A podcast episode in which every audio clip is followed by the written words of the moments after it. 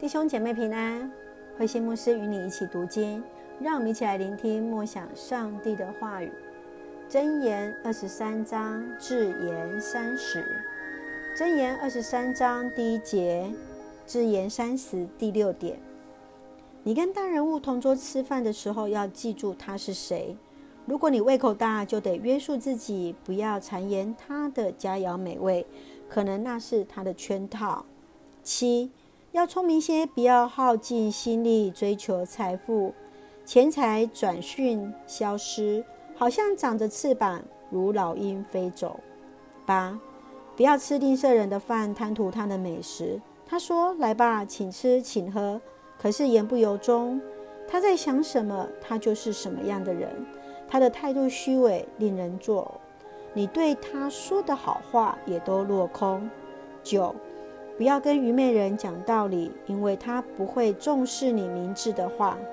十，不要移动古时的地界或侵占孤儿的田地。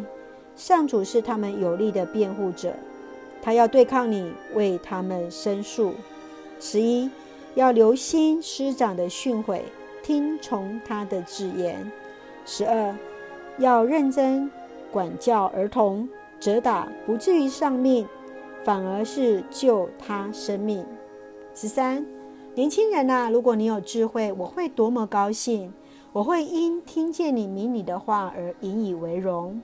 十四，不要羡慕罪人，要常存敬畏上主的心，这样你的前途就顺利光明。十五，孩子啊。听我的话，你要明智，要谨慎自己的生活，不要结交好酒贪吃的人。好酒贪吃的人一定穷困，他们整天睡觉，得穿破烂衣服。十六，要听从生养你的父亲，你母亲年老，要敬重她。真理、智慧、学问、见识都值得你去买，千万不可卖。义人的父亲理当快乐，有了明智的儿子，大可欣慰。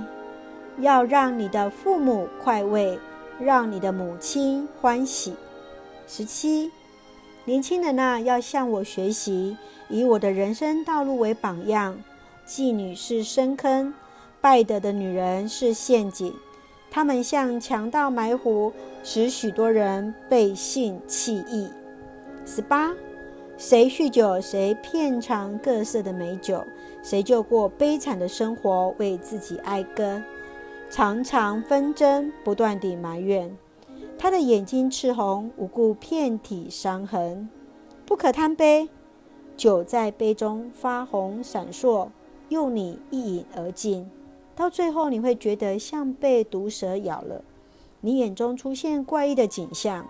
你失掉了思想和说话的能力，你好像飘荡在海洋中，躺卧在鬼党之的之中。你要说，我一定是挨了打，人家狠狠地鞭打了我，但我记不起来，我为什么醒不过来呢？我还要再来一杯。亲爱的弟兄姐妹平安，箴言二十三章是接续智言三十。从箴言二十二章十七节一直到二十四章二十二节，我们称为智言三十者，很可能是在王国时期所建立的智慧学校，为了帮助朝臣还有服侍王室的年轻人的教导，在智言三十当中来教导年轻人如何认识上帝，来建立属灵的思考与品格。一个人所想。他就成为什么样的人？我们无法以有限的智慧完全理解上帝奇妙的作为。智慧人的教导是奠基于对上帝信心，而有最终的确信，就是上帝才是那智慧之主。我们一起来看，在这一段智言三十当中，对我们的一个提醒。从一开始，第二节说到了，如果你胃口大，要约束自己，能约束自己口腹之欲的人，适可而止，就能够约束他自己在其他上面能够不逾矩，而成为一个有纪律的人。你如何要借着吃使自己健康而学习过自律的生活呢？有时候我们会常常喜欢去那吃到饱的餐厅，你如何在吃当中学习智慧与自制呢？在十二节当中，我们看到要留心师长的训诲，听从他的字言。学生时期，我们常常会说：“老师说什么？”老师说。现在的生活当中，谁的话语最影响我们呢？哪些话语成为我们的房角石，或是哪些话语又成为我们的绊脚石？我们的话语是否也能够成为他人的一个祝福呢？最后，在十七、十八节说到，要常存敬畏上主的心。你的前途就能够顺利光明，依靠上帝，寻求上帝的启示，就能够找到智慧。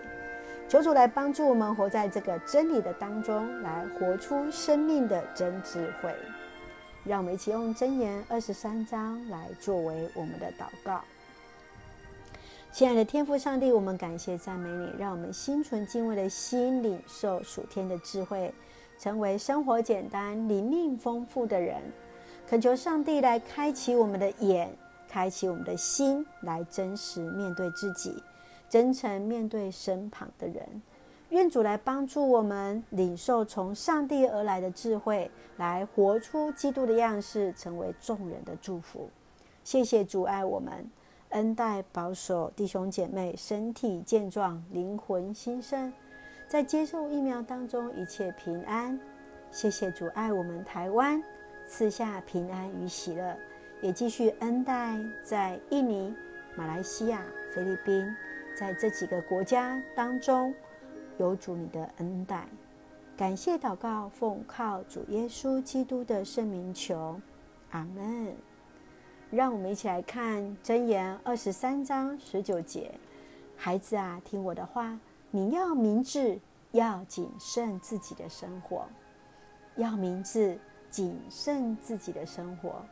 愿上帝的话语来成我们的帮助。